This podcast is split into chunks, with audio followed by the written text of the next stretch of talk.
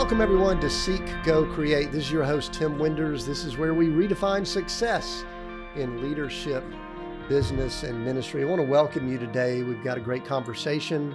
But uh, before I get to that, I just want to encourage you to go do something. I am releasing my I guess my my first novel, my first book. I don't know what to call it exactly, but I would love for you to go check it out and give some feedback. And all you need to do is go to seekgocreate.com forward slash book, and you could download the first chapter there. Take uh, take a look, check it out, and then also as the book is released later in the fall of this year, you'll get first uh, first um, information on the release and where to get it and things like that. So go check it out. It really fits into the theme of our uh, our entire show here. The title is Coach, and it's uh, a story of success redefined. So go check out the novel there. Download the first chapter. Do that as a big favor for me. Give me some feedback and let me know your thoughts, and uh, I would appreciate it greatly. So. Thanks for doing that. Let's get into our guest today. Today, we've got a guy, he's got a great name.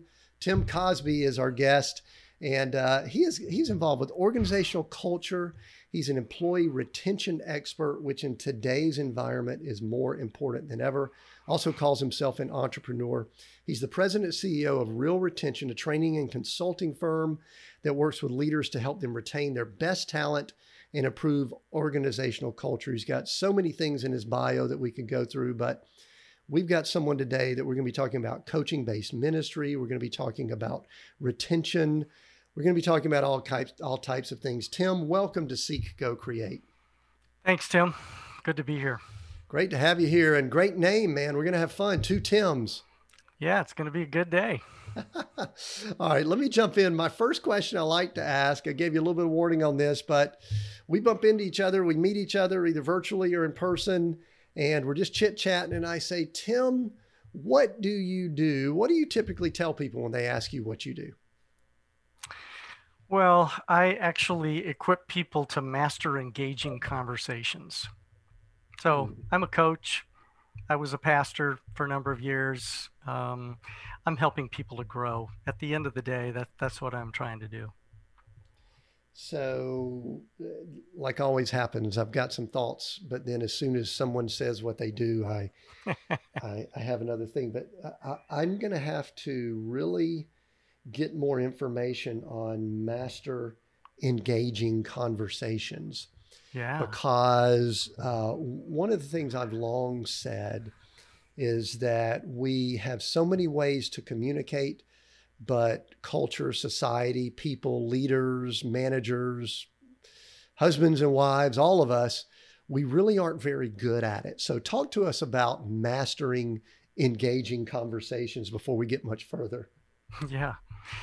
Well, uh, I, I read a book here a little while ago, and the author said that if you want to change the culture of your organization, you, if you want to take it up a notch, um, then you've got to improve the relationships. You got to have better relationships. And if you want better relationships, you have to have better conversations. So at the end of the day, everything comes down to conversations. So since I'm a professional coach and we train professional coaches and we go into companies and teach managers how to coach, it's all about conversations. So conversations that actually engage people, that's what we're interested in. And there, as you know, there are conversations that disengage people right so we're we're looking at the ones that truly engage people Okay, so this is I've, I've got all these thoughts going through my head. So I think what I'd love to do is I'd like to go macro first and then come down to micro level. And at the macro level, what I'd love to ask you is just in general, in our culture, society, and all that's going on, maybe this is just my paradigm. At times I get discouraged by how many tools we have to communicate and have conversations, but yet how poor we are at it. Is that is that a bad observation on my part? Are we good at it? Are we bad at it in general? Is that a not the right question to ask? Talk to us about that briefly. Hmm. What a great question. Um, I think generally we're bad at it. oh um, no! you know, I, I, I think we are, uh, and and I admit I'm not a great listener sometimes, um, and I think people come into conversations with their own agenda, and so they don't listen very well. They're more concerned about what they want to say, not what you're saying. So they don't really hear you. And and i don't think we've really been taught how to have good conversations. I mean i went through bible college. I got my master's degree. I've been a chaplain. I've been a pastor.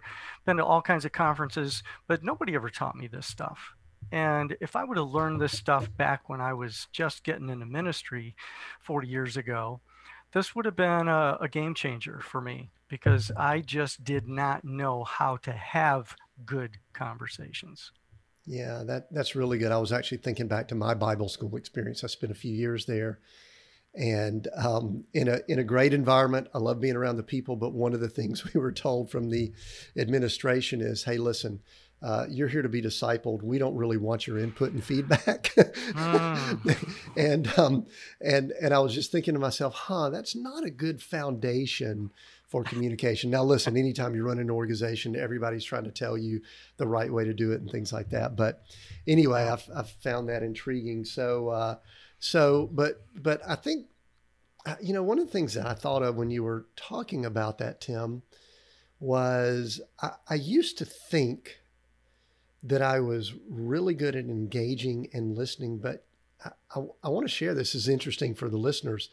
One of the things that's helped me more than anything is doing this podcast because I, ah. I find myself engaging with people and I'm really forced to focus on what is Tim saying right now so that we can have an engaging conversation.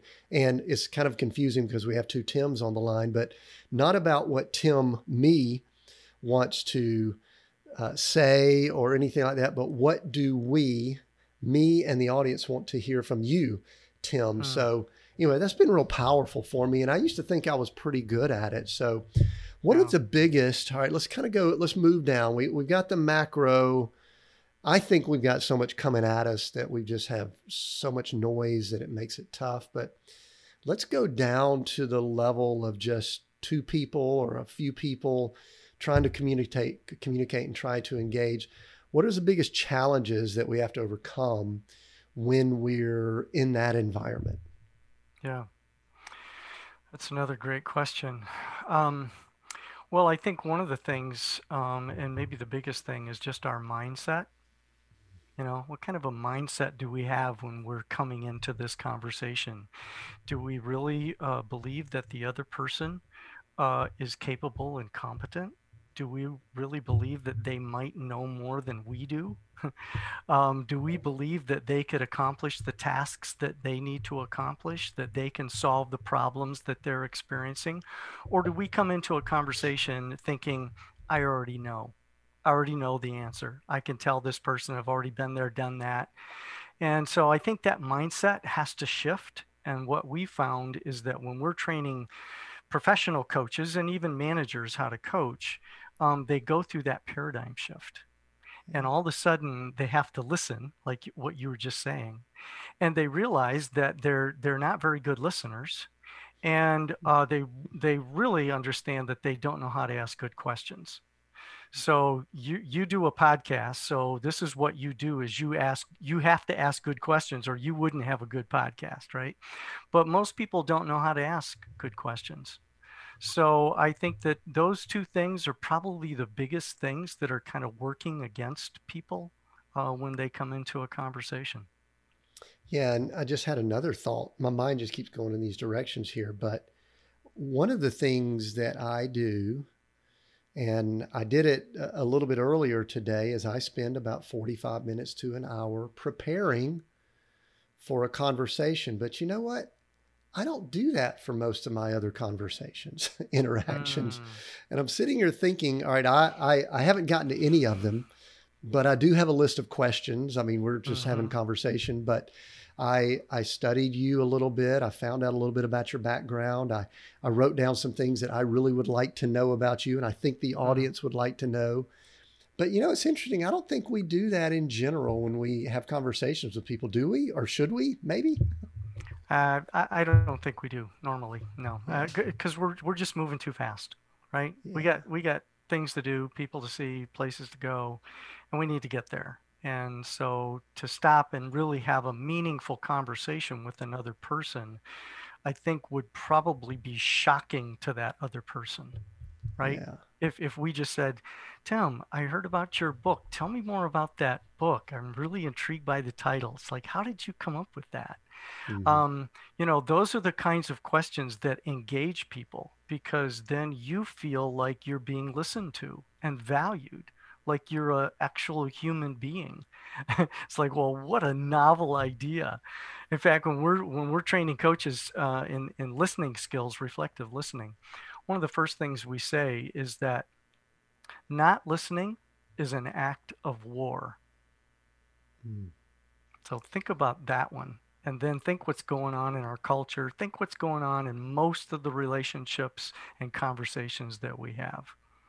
Right. And that actually plays right into something that I jotted down earlier, especially when you were talking about Bible school and background as a pastor.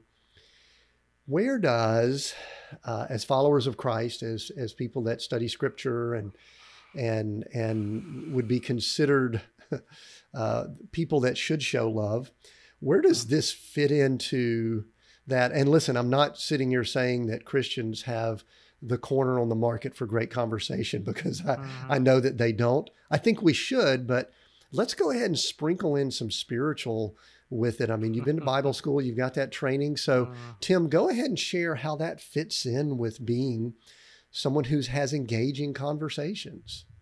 Yeah. Well, uh, we wrote a book a number of years ago called Coaching Based Ministry. And one of the chapters that I wrote in there was called Jesus Coached. Mm. And I think what impressed me the most in my early days of learning how to coach was the fact that Jesus asked a lot of questions, right? So I sat down one day and went through the Gospels and I just oh. wrote down all of the questions that Jesus asked. It was a it was a tremendous experience. It took a little while, um, and and what I discovered was that there were times when Jesus could have given advice to people when they came to him, because a lot of people came to him and asked questions, right? Mm. Um, but the times that he didn't give an answer to people, um, he actually asked questions. And I just thought, well, that's really interesting to me because if anybody could give perfect advice it would be Jesus, right? So you wouldn't have to be afraid of following his advice because it, it would be, you know, reliable advice. But I was just intrigued with all the times that Jesus didn't give advice and didn't tell the answer, but actually ask questions. Hmm. And I, I think that just that observation for me set me off on a an incredible journey, and, and I'm and I'm still on it because I'm so intrigued by why Jesus would ask questions and then listen to the other person. Yeah, that that's so cool that you did that. Do you have a? I'm I'm curious. Uh, not that the numbers matter, but d- did you keep a tally of how many questions he asked, or like a ballpark? I mean, it's got to be a lot now that I'm sitting here yeah. trying to think of it. well, all the recorded questions, right? Yeah, yeah, yeah, yeah. There are many, many unrecorded questions. Sure. Um, there's there are over a hundred for wow. sure. But when you go through the Gospels, you know, some of the Gospels repeat a question that, you know, like sure. Matthew might, you know, repeat Mark or whatever. So, yeah, I, would say, um, you know, at least 100 questions, if, if not more.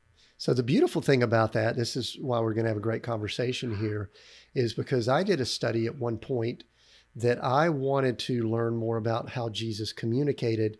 And so I broke down the audience that he communicated with. And I basically, I think, categorized it into three. There were his disciples, which he coached, trained, mentored. There were the sheep, which he he more encouraged, lifted up the sheep. Hmm. Uh, and then there was the Pharisees, which we won't get into exactly how he communicated with them. That was a whole different mm-hmm. style uh-huh. in and of itself. Uh-huh. But but uh-huh. I think it's important to understand I, I think what we do many times is we think that because Jesus spoke a certain way to the Pharisees, that that gives us the ability to do that, or that he did certain things with the mm. disciples. And one of the things that I struggle with is knowing, am I dealing with Pharisees, sheep, or disciples? And mm. knowing which one I need to choose from. I think he obviously knew how to do that. But that was a fascinating study audience. It's just knowing who your audience is, right? Right. Yeah. Yeah, that's a that's a really great observation too. Yeah. So, uh, all right. So, so let's talk more in depth, and and I appreciate you bringing the uh, spiritual component in because uh, I I don't think we can separate that out at all. I mean, I, I think that we're to show love, we're we're to show compassion, and that means if we're having a heated conversation, if you and I are having a a strong conversation, I still have to do it with respect and honor. But uh, but let's go practical. Let's keep let's kind of keep diving down and let's go. You know, we've talked high level and we're coming down to practical. Let's talk about with with communication, engaging, and all of that. We've said we've we know we've got challenges in it, but go ahead and give us a few things that you observe most people just miss out on, and we need to get better at it. What are some things that you could just say we all should, or most people should, blank, blank, blank? Hmm. Well, I, I think I've already mentioned uh, a couple. Um, I think we need to be better listeners. Um, I worked for uh, a president at one point in my career, and he really enjoyed talking, uh, like a lot. And we used to travel together, and we were really good friends, and I, I respected him.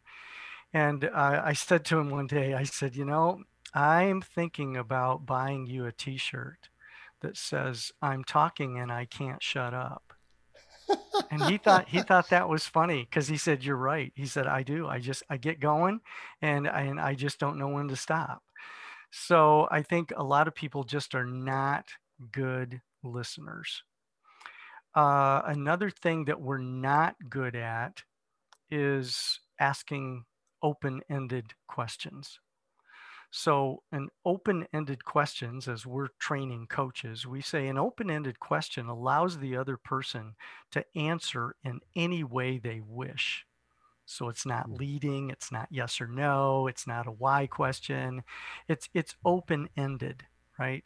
So I think learning how to ask good questions would help leaders immensely. I mean, I study questions. I have books on asking questions. And I have to admit that when I first came into this 11 years ago, I did not know what I was doing. I did not know how to ask good questions. I didn't even know what they were. So uh, I had a lot of a lot of learning to do for sure. So not listening, um, not asking good questions, and then I think the the the last one maybe is that I think we often think too much of our own advice. I think we come into a lot of conversations thinking that we already know. And we think that really what people need the most is for us to tell them our story or give them a piece of advice from our journey because we already know. We've like been there, done that. We got the t-shirt and I know exactly what you should do.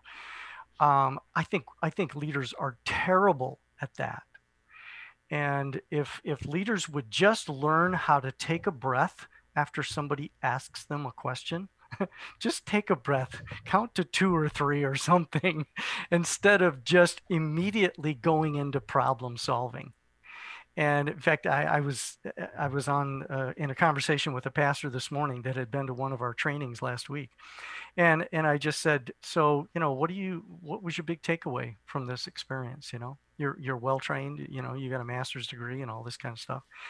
And he said um, well i think i think what i realize most is that my default mode is to solve people's problems for them.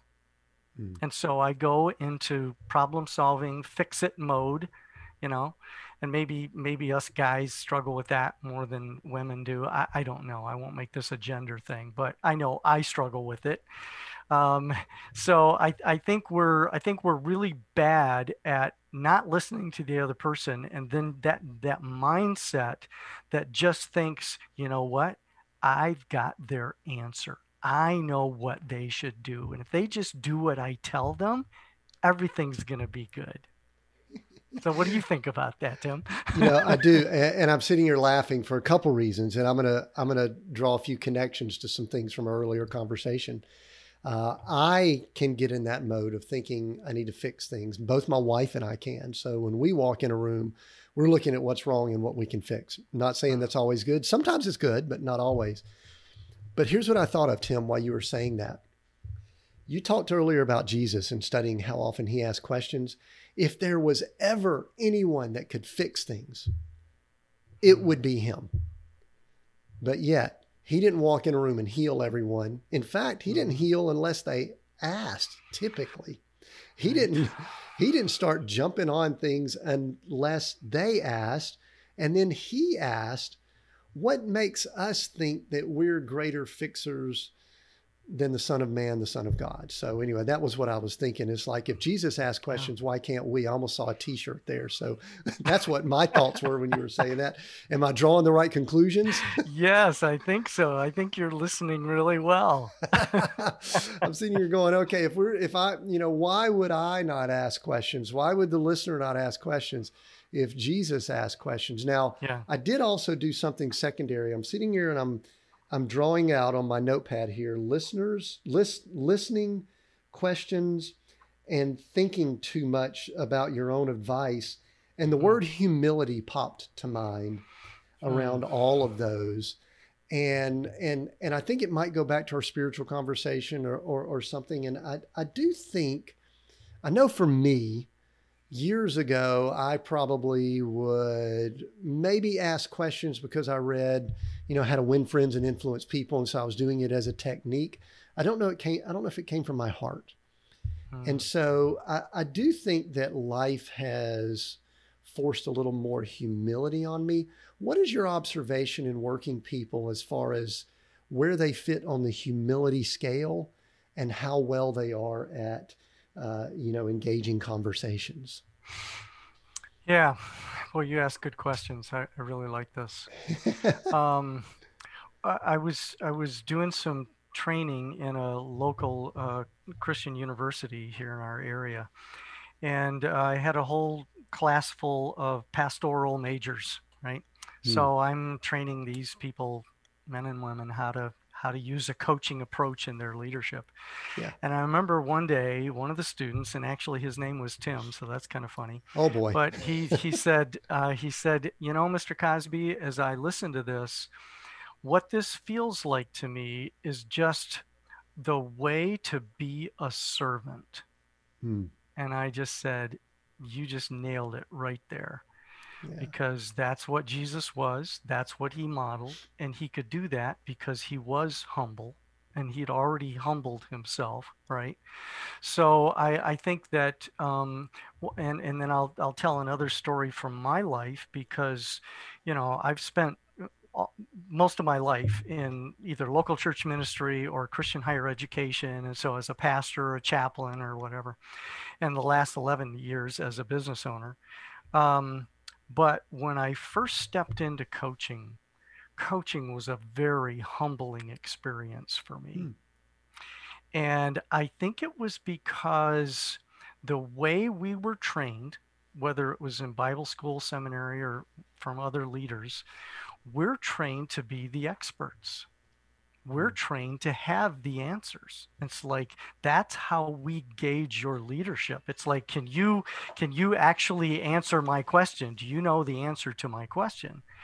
And and i've just found that that's that's really a kind of a, a terrible way to approach life. And and so what the what the coaching experience did for me is that i realized that in that conversation with the person that i was coaching I was listening to them. I was asking them questions, but I was not providing the solution. And that felt very weak to me because it's like, well, that's what a man does, right? He fixes the problem, he answers the question, right? He rides in on the horse and solves the deal. And that's the way we've been trained and so i i felt like you know what? Coaching is it's it's kind of like being a midwife almost. It's like you know i'm there to witness the birth and i tell mm. my clients it's it's coach client holy spirit. So i said my job is to listen to you well and to listen to the Holy Spirit well so that I can help you hear what he's saying to you. because at the end of the day, I got nothing for you, right? My my job is to in a sense kind of hand you off to the Holy Spirit and say, God, what do you want to do here? And I just have to be honest, that was a very humbling experience because that's not the way I was trained. So so I think you're right on. I think humility is at is at the heart of this and that's kind of that mindset thing that we talked about earlier.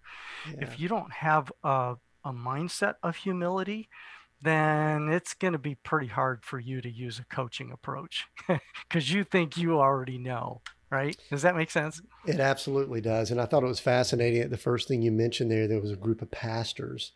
And, mm. you know, by the very nature, pastors should be, uh, this is my definition that I believe we see in scripture caring, tending the sheep, leading, nurturing, understanding, listening. Mm. But I think what we've done is what you mentioned in that last part of your story is we've almost created this environment where when someone all of a sudden moves into a leadership role, they're supposed to know everything, do everything. And to me, this is just my take on it. The higher someone gets in an organization, really the less equipped they are to do that. And they need the humility, the Holy Spirit, coaching. They, they need mm-hmm. all of that more than ever. And uh, but but unfortunately, in culture, we kind of believe that people, and you know, we really do push people to these levels of this was uh, back in the 90s we used this. I don't know if it's still true. We push people up to levels of incompetence. We push them up to a mm-hmm. point where they can do lo- you know no longer do anything. Mm. and and unfortunately they start feeling that internally and it starts causing them to shut down not ask questions. Anyway a lot of things there. I do want to jump back. You you brought up some things that uh, just kind of made me made my spirit jump because it's it's mm. kind of what i'm all about we interact with people here on Seek Go Create that have a lot of that component. You said coach, client, Holy Spirit. Hmm. And and some people might be listening and going, huh, I don't know that I really grasp that. And that's cool if someone's listening, and we welcome them. But uh, but some people are going, yeah, I get that. I, what I'd love for you to do is just briefly talk more about that because some people may not grasp what you're talking about, Tim. So, so could you go just a little bit farther into that? And I'm going to go ahead and give you my next question as a follow up.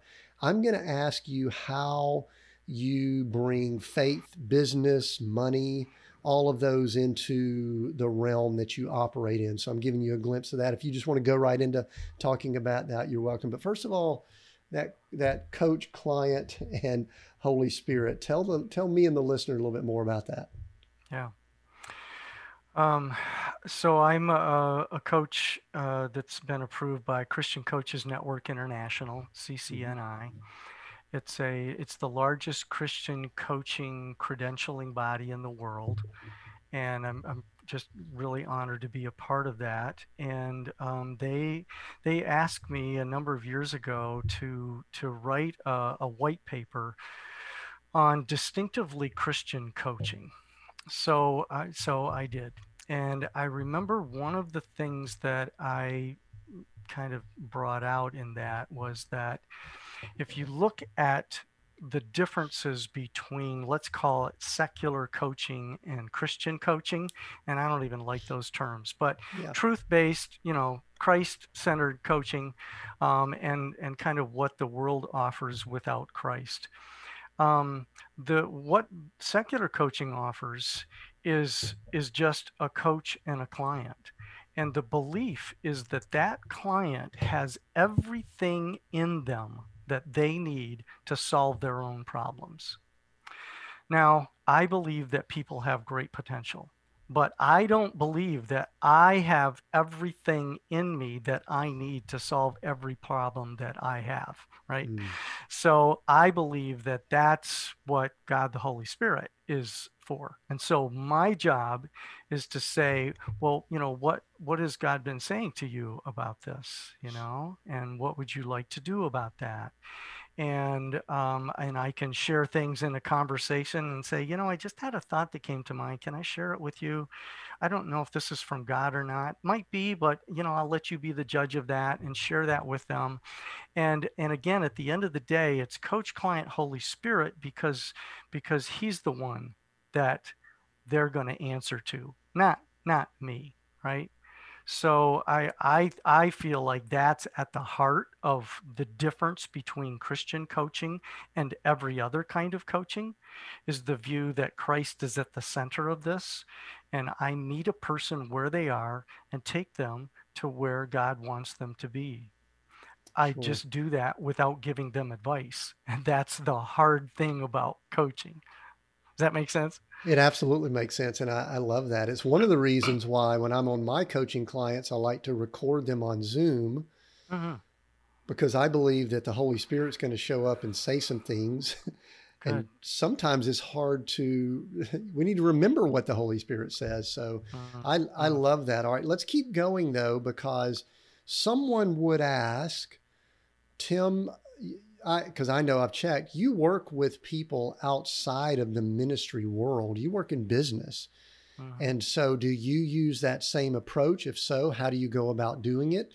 Do you walk in and beat people over the head with the Bible and say, "Hey, this is Christian coaching and Jesus is going to show up?" Or how do you go about doing that? I'm being a little bit facetious here, you know, but uh, sure. yeah. uh, I know I know that those are questions that a lot of people have as far mm-hmm. as how do they merge their faith with the business world. Talk to us more about that.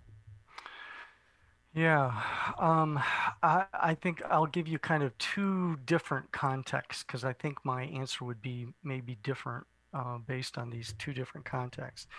If I'm coaching an individual, hmm. when we first start out together, once they've said, Yeah, I want to hire you as my coach or, or whatever, um, I make sure at the very beginning of our relationship that they understand where I'm coming from. Mm. So I'm a follower of Christ. Um, I'm not ashamed of that. Um, my whole life is based on scripture and faith in God, and I believe that He created us for a purpose, and I believe that Jesus Christ is walking with me. And so I view life through that lens. Mm. Um, now, I don't know where you're at, and I don't know how you view life. Um, but you just need to know that that's the way I'm viewing life. I'm not going to force that on anyone because I believe that God the Holy Spirit is a gentleman and will ask you and invite you, and He's not going to, you know, just overpower you. Um, so I think in that kind of a setting, I would just make sure that the other person understands this is just where I'm coming from. Okay. Because they need to know that. Um, I think in the kind of the business setting, um, where I'm training, uh, you know, a room full of managers, or now a Zoom room full of of managers, um, I am I am listening. I am kind of coming to that whole experience as a follower of Christ. It's like, you know what? Business is ministry, and this is my mission. Uh, God is involved in this, and I don't know what He wants to do right here, but I'm listening for that. Um, I'm not going to, you know, maybe just give the plan of salvation, or I may not pray with the person or whatever, but I'm treating them as a human being. I'm respecting them. I'm listening to them asking for their story. And I'm teaching them what I believe to be truth. So, truth is truth. So, um, I think, you know, respecting people and learning how to ask good questions and listening well, that's just truth. And, and I want to teach those things. So, I, I think that's how I would um, kind of delineate between those two circumstances. Yeah, that's excellent. I, I appreciate you sharing that because I know I have conversations about this all the time the odd thing for me, I was actually saved in a business setting, so I've never really separated out business and my faith. But I know a lot of people struggle with that, and so I love to bring it up with people that are in the role that you're in. And you know what I heard was that you just bring light, you bring Him with you wherever you go. That's right. And uh, I think that's beautiful, and it goes back to the humility that we talked about earlier. You know, how to listen, how to ask questions, how to uh, you know think think that your advice is not all that, you know, and, and uh-huh. things like that. So I love, I mean, you, it sounds to me like you step into a room with humility, knowing that you're not the boss in charge. Is that correct? Yeah, absolutely. I mean, what the scripture teaches us is that God is Emmanuel. He's with us. And so everything that I do, I mean, he's, he's, the Lord is sitting with me right here in the office. I mean, I even have a chair over by the wall where Jesus sits and we have conversations. It's like, okay, so what would you do about this one here? Because I don't really know what to do, mm. right? So when I'm coaching someone, I'm in that continual kind of conversation with the Father, saying, What are you saying? What do you want to do? What do you want to reveal? Um, and I, I just want to be his his midwife yeah, that's excellent. Conduit, his his yeah, vehicle conduit. to get through to people. So yeah. I was about to pivot, but what you just said brought up one more question, and that is this. What would you say to someone who asks you the question? Let me see how to I'll word it like someone mm. might word it. Wait, mm. did you say that you actually hear God's voice, Tim? Uh-huh. Does he speak to you. How do you respond when someone says that? I totally agree with you, and I'm the same way. But I know there are a mm-hmm. lot of people out there that would go, oh, I don't hear God's voice. He doesn't talk to me, doesn't want to, whatever. Respond to someone that might ask you that question. Yeah. Um, I actually go through that kind of a thing with my clients at the very beginning of our relationship because, awesome. you know, I just say, you know, as as fellow Christians, if, if they're a, a believer in Christ, I just say, mm-hmm. you know, John 10 tells us that my sheep hear my voice and they know me, right? So if I am in the most intimate, perfect relationship with the, the, the most amazing person in the world, that's Jesus Christ, um, then I got to believe that that communication has to go both ways. It wouldn't be a very good relationship if it just went one way right? So um, I believe that we're in this continual conversation. I'm listening for what God is saying to me. I'm testing it out. Um, I don't usually come out and say God told me. I I just I yeah. just never maybe I'm never that sure. um, but uh, so I try to do it with respect and humility. Mm-hmm. But I believe that God is still still speaking. He speaks through his word, scriptures, right? But he speaks through his word, the Rhema word, which is the living dynamic, the Matthew 4 kind of a Rhema word that that God uses, and I that's kind of what I'm listening for. Yeah. So in a conversation, I might just say, "Wow, I just heard you say something there and a picture came to my mind. Um, would that be okay if I just shared that picture with you? And I share the picture and they start crying. And I'm like, oh, so tell me what's going on. Oh, and they tell me the story behind that picture. And I'm like, okay, well, it wasn't me. Uh, that, that was God, right? So I don't take credit for that. I just want to be that conduit. Yeah, that's I, I love that because I, and I love hearing you say it because it confirms kind of the way I function. There are times that things come out of my mouth, and I'm not saying I'm channeling or anything like that, but I'm mm. going, where did that come from? Oh, that's not me. you know, yeah, right. that's nothing I would have ever come up with. It makes no sense. So yeah. maybe we should look at it and say, that's Holy Spirit, that's God attempting to get a message across to you or to us. So, I, I want to go into this is a question that I did write down. I'm finally getting to the questions I wrote down, just so you know. but uh, but this is something that really I meditate and think on this often because I hear the word discipleship in Scripture. Uh-huh. And truthfully, Tim, I don't think that I see it that much in culture, society, or even in church and I say the small C church, maybe not the big C, ecclesia, uh-huh. ecclesia, whatever. Uh-huh. But one of the things I've said, and I do not think this is me putting what I do or what you do high on a pedestal, but I do wonder at times if coaching is modern day discipleship because of the way we approach things, especially the way you're talking about the way you do it, the way you go in, the time you spend. Tell me when I say that, what what triggers in your mind? What thoughts do you have? What response do you have when I say that what you're doing appears to me like uh, a disciple would have been 2,000 years ago? Hmm. Wow, several stories come to mind. Uh, I was doing some training with a professor from a community college, a business professor, and Christian, good friend. And once we had gone through kind of the core of our training, um, he said to me one day, he said, Tim, what you're doing is you're teaching conversational discipleship. And I said, Oh my goodness, that I'm going to get that URL today. And, and I did, and we laughed. But, but I think that what he was saying was, you know, the way that we disciple people, I think that is what has to change. And so, what if we looked at this conversational approach, this coaching approach to discipleship as the operating system for making disciples? um, because I feel like if we knew how to listen better and ask better questions and meet people where they are, not where we think they should be, and help them to go where God wants them to go, not where we think they should go, then I think that that would be a really great way to make disciples. And and I would agree with you. I don't see that a lot.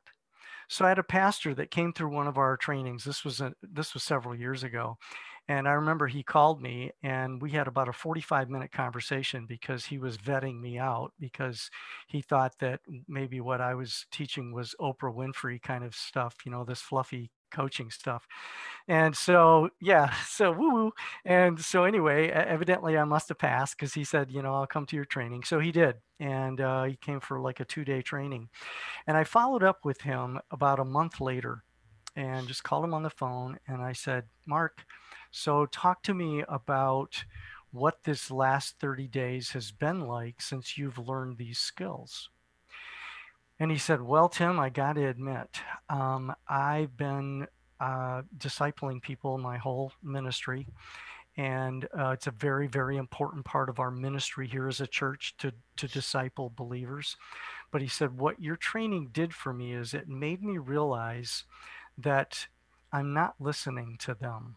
Mm. and I'm not asking them questions. I'm just telling them what I think they should do. In other words, here's a disciple, here's what they do, this is what you should do, so go do it. And I said, Well, how has that been going? and he said, Well, not very well because they don't do it.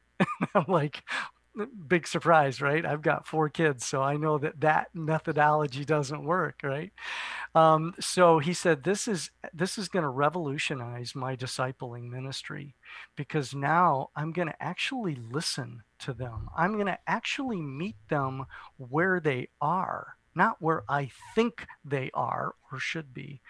And I'm going to help them kind of come up with their own path to how they're going to follow Christ. How are they going to be obedient to this right here? And so that's a really long answer to your question, but I think that if we look at coaching as the operating system for discipling people, um, that's pretty powerful, I think. Yeah, and the the reason that that is so strong with me is because something that has nagged at me for the longest is how poor we are at discipling. And the, the example you gave of the pastor is a great example. I know what's best for you, so I'm going to tell you what you need to do. And we've got tens of hundreds of thousands of years of history that shows that doesn't work. Right. But you know, there was a three year period about 2,000 years ago that gives us one of the greatest examples. Mm. And and I would love to get your thoughts on this. I want to set mm. the stage for mm. this. We in corporate America, we have once, sometimes twice a year, if we really are aggressive, a one hour session where we quote unquote coach and give feedback to people. It's usually hmm. associated with pay. Hmm. Uh, you know, when we do discipling in spiritual situations, we we meet pretty regularly, but it's not two way conversation. Hmm.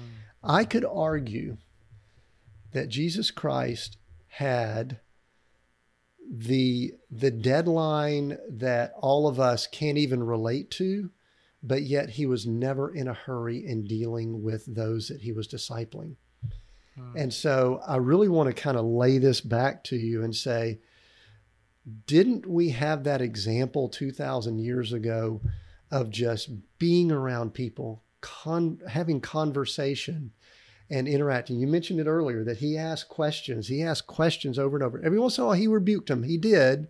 Uh-huh. However, isn't that our model? I mean, the three years, and you know, there's never a scripture that said Jesus was in a hurry. Jesus looked around at his 12 and said, All right, guys, let's hustle. We got to move on to the next mm-hmm. town. I think we're in too much of a rush to get a mm-hmm. lot of things done. Anyway, I threw a lot at you there. I kind of, you kind of pulled my string a little bit, but I'll pause and let you just respond or agree, disagree, whatever with that. yeah. Wow. Well, I've been doing this long enough to know that I don't have the solutions for people. yeah, so that's good. I'm I'm kind of glad for that now. It's like it takes a big weight. That's what this pastor said this morning that I was I was interviewing.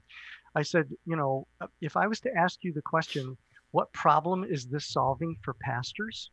his his immediate answer was that we don't have to solve everybody's problem. and I yeah. said, wow, well, that would take a load off of, of a lot of shoulders of pastors, right? So, um, yeah, I, I think we just have not been very um, attentive to the life of Jesus and what he was doing.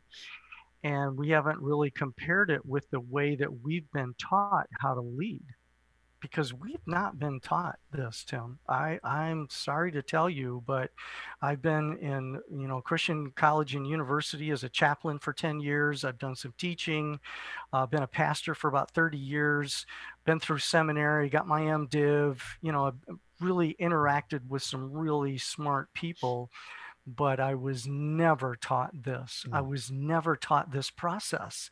And I just feel like, wow, this is such an effective way to develop leaders.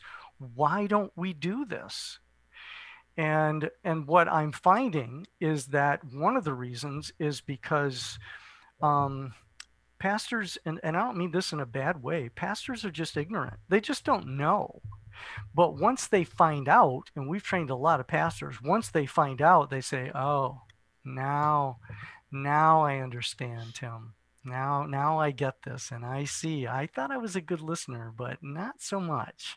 And I thought I knew how to ask good questions, but I realized that all my questions are leading or yes or no. So I, I'm not as good at this as I thought I was. so once, once I think leaders are exposed to this process, what we found over the years is that most of them are are favorable towards it now you get some really high D, you know, uh, leaders on steroids or whatever, and they they go around thinking that they do have all the answers. Then uh, okay, then uh, I'm not going to try to change you. You're not going to make a very good coach. Um, but I think you know most leaders and pastors that we've interacted with, once they've experienced this and started to learn these skills, they just say, "Oh, uh, this pastor today said, you know, the rest of my staff and my board, we all need to learn how to do this. So let's figure out a way to get this training to our church. You know what's so like, what's so cool about the way you're saying that is that really in a lot of ways what it's showing is are we really is the job description correct? You know, we're saying pastors, you need to be able to speak, you need to have some uh-huh. administrative, you need to have some spiritual, you know, understanding when really it's almost as if they should have this more servant communicative i mean it's really mm. almost like we've got a disconnect and then of course once someone steps into that role we elevate them to a you need to know everything, you need to do all this. So yeah. anyway, that's it's so powerful all that you're doing with them. I, I do wanted to. Uh, there's a few things I want to ask before we finish up here, and one is the word coach is a word that's thrown around quite a bit in our culture and society. And I, I just want to get your perspective on have we overused it, misused it, abused it? You know, the word, you know, uh. anybody could be a coach. We've got athletic coaches, we've got uh, we, we do have certifications. We tell managers and people in uh, corporate settings, you need to learn how to coach. Are we are are we messing up the word at all, or is there something that we've done that is causing some confusion? Because I do get at times had someone recently told him I were a coach, and he goes, "Boy, everybody's a life coach nowadays, aren't they?" And I went, mm-hmm. "Well, uh, I'm not really a life coach, but." kind of a strategist mm. too, but you know, thanks for the input. so yeah, anyway, right. thoughts on the word coaching? Yeah. Well, the, the actual uh, concept and, and picture of a coach actually came from about 1585 in the country mm. of Hungary, from this little town called uh, Koch, K O C H. Hmm. And it was an actual coach, a carriage that was pulled by a horse and someone was driving the carriage, and they would actually meet people where they were and take them to where they wanted to go. That's where coach came from. Somewhere in the early 1900s, mid 1900s, it got hijacked, I think, by athletic coaching. Yeah and i'm not i'm not against athletic coaching. In fact we just had somebody that went through our professional certification program and, he, and he's a professional basketball coach. Mm. and and so he said this is way different than the way i've been coaching. So when i asked him about that it's it had to do with the fact that he thought that he always knew the answer and so he would just tell his players just do this you know kind mm. of a thing but um, so I think the term kind of kind of got hijacked, and um, I'm glad to kind of see, uh, you know, and meet people like you that uh, have a, a, correct understanding of coach because I think it's a very, very powerful uh, metaphor and a way to help people. My elevator speech on that is coaching helps people to change without telling them what to do. Hmm. So if leaders could just develop that kind of a mindset, then all of a sudden I I'd say, boy, you, you could be a full spectrum leader. You could lead all the way across this spectrum where there are times where you you need to give direction and that's fine. But there are times when you need to empower people and you need to learn how to ask good questions and listen and get them engaged and empower them. Now, if you know how to do both of those, now you're a full spectrum leader. Boy, now you're you're going to be so good with people. Sure.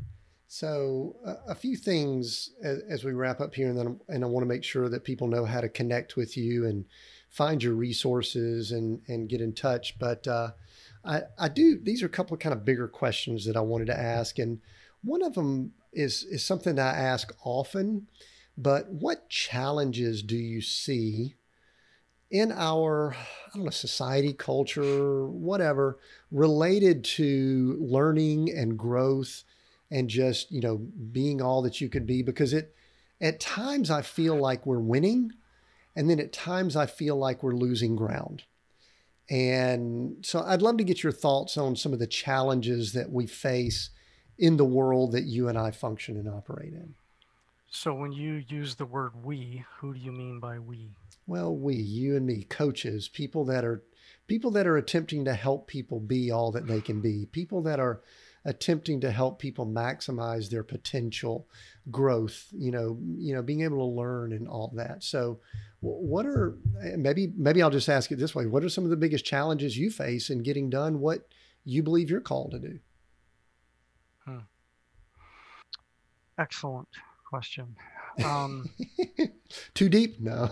no, um, but I'm I'm thinking about that because uh, I think it's such a good question.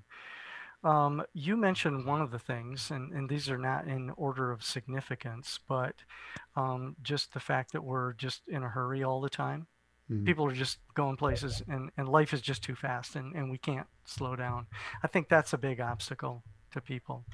Um, I think that um, people have not seen or experienced good leaders that lead mm. like this. So they just don't have any sort of reference point. All they can think of is that angry athletic coach they had in eighth grade that you know made them do push-ups or, or whatever it is.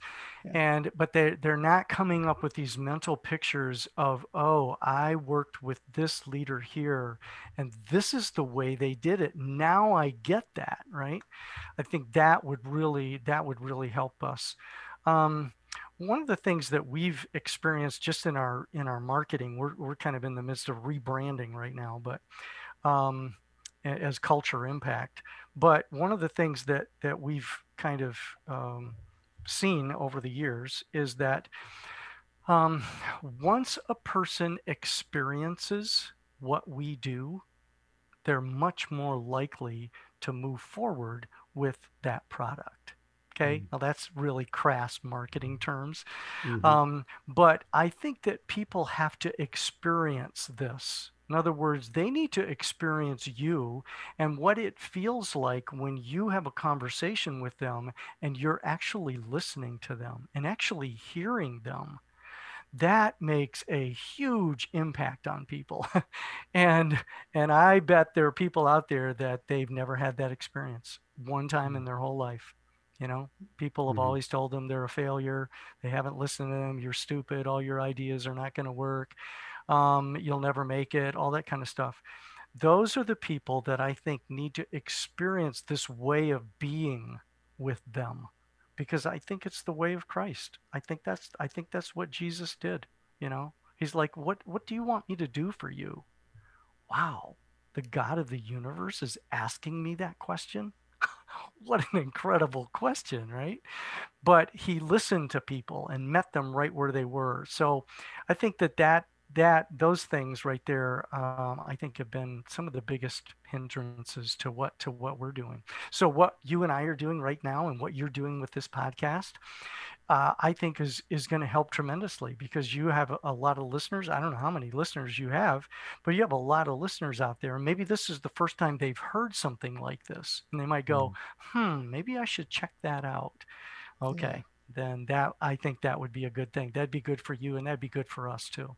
Yeah, very good. And I love, I, I agree definitely with all of that, but definitely the, the rush and hurry and the just sheer amount of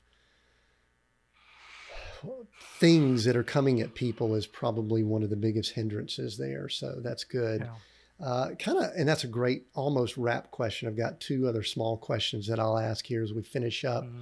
Uh, first one, Tim, is this, and I just feel like I'd love to get your take on this. What, eh, looking at big picture, and, and I'll let you answer this either uh, with leadership, coaching, whatever, but I'm going to ask you, what do you, because we're both mature guys, that's a way, that's a term we use as we are having a few years on us, but we're mature. So we can look around and go, okay, we've had some history, we've got some years ahead of us, but what currently is discouraging to you when you look out on the landscape?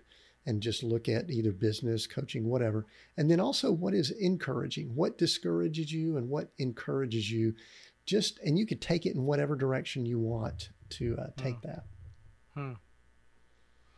Well, you're asking a lot of really good open-ended questions today, so I, I really, I really appreciate that, because you don't. It doesn't sound like you have a big agenda. You, you actually care what I think about that, so I, I appreciate that.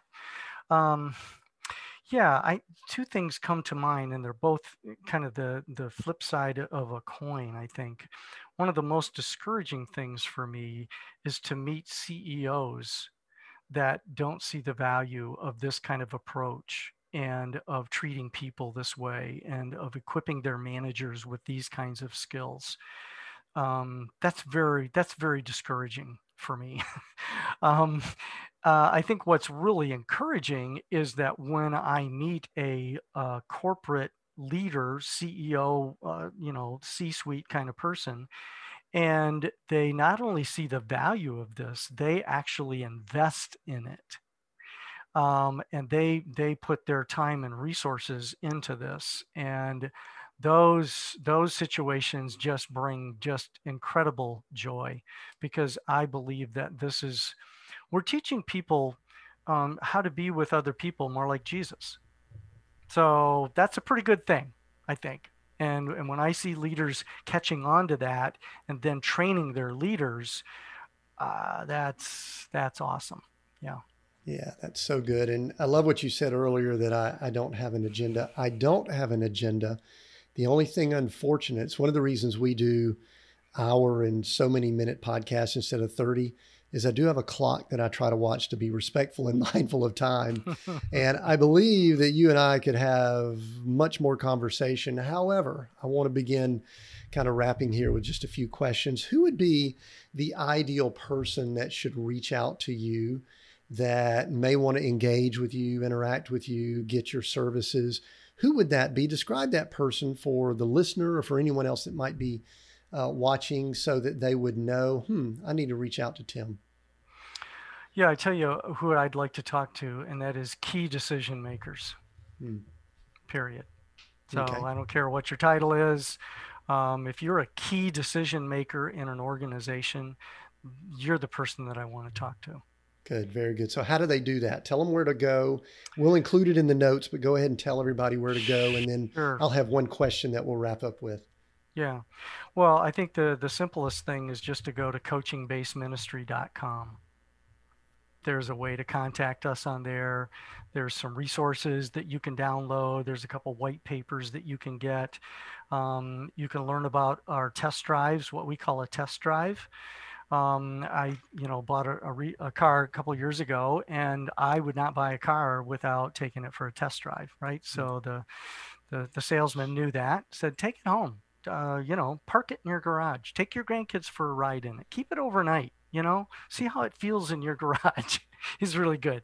Um, and so I actually ended up getting that car. So we say to leaders, key decision makers, um, you can take a test drive of this. In other words, you can test drive our methodology and our content even for a very minimal amount of time and money because we want you to have some skin in the game. Mm-hmm. Um, but you can test it out and and see whether you think this would be a good thing to bring to your organization or not. Because at the end of the day, that's who we're really trying to reach as organizational leaders, whether it's in a church, uh, you know, a nonprofit, a, a corporation. Um, we just need to talk to those key decision makers um, and sometimes we just say, you know, the person that can write the check, that's who I want to talk to. Because if they don't buy into this, it's not going to work. So that's who we need to talk to. Yeah. And one of the things I love earlier, you said that we found that people need to experience what you do. You're, it sounds like you're making it fairly easy for people to experience it.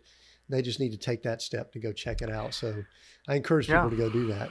Is that correct? Yeah, yeah, yeah. I mean, you can actually go through one of our trainings online and and just experience what your managers would experience or what leaders would experience if they were to go through our training. So yeah, mm. that's how they can do it. Very good. Well, Tim, I've enjoyed the conversation. I, I do think we've had some deep. I've loved some of the the questions mm. that you've even pulled out from me. I believe that's the Holy Spirit that kind of mm. showed up in this conversation, and I appreciate your openness to uh, to answer and allow me to ask. So my final question is uh, is really one that we ask in this podcast, and we are seek, go, create, and the question is this: Which one of those words currently, because I know it could change in our lives, but currently jumps out at you, means more, resonates with you more? Seek, go, create. Which one means more right now, and why? That's our final question. Yeah, I think as a business owner um, over the last uh, 11 years, uh, I think the word create um, has kind of taken on new meaning for me because I think leaders, um, you know, share in kind of the image of, of God in that sense as, as creator, and we're co creators. So I think uh, going into organizations and help them helping them to create better relationships and a better culture it's like it doesn't get any better than that for me yeah nice. Well thank you so much for sharing. I do encourage anyone that's been listening to go check out tim's information on the website. It'll be down in the notes. And i also just want to encourage you if you've been listening in do me a huge favor and that is this. Share this episode. What a what a great conversation we've had on so many things coaching ministry business just conversations and and I know that you know people that need to hear this message. So if you're listening on one of the podcast platforms, you could share from there typically. If you're on YouTube, you could share. If you're on Facebook, you could share there. Or you could just take a screenshot, text it to someone you know that might be a leader or someone that needs to hear this message share the episode. That is the number one way that people learn about podcast and are exposed to new podcasts is a friend or someone recommends it. So make sure that you do that. You could also connect with us on all the socials. We're Seek Go Create everywhere LinkedIn, Facebook, Instagram, uh, what else? Twitter. So we're Seek Go Create there. So continue checking us out there, engaging there. We appreciate it. New episodes every Monday. Make sure you're subscribed. Until next time, continue being all that you were created to be.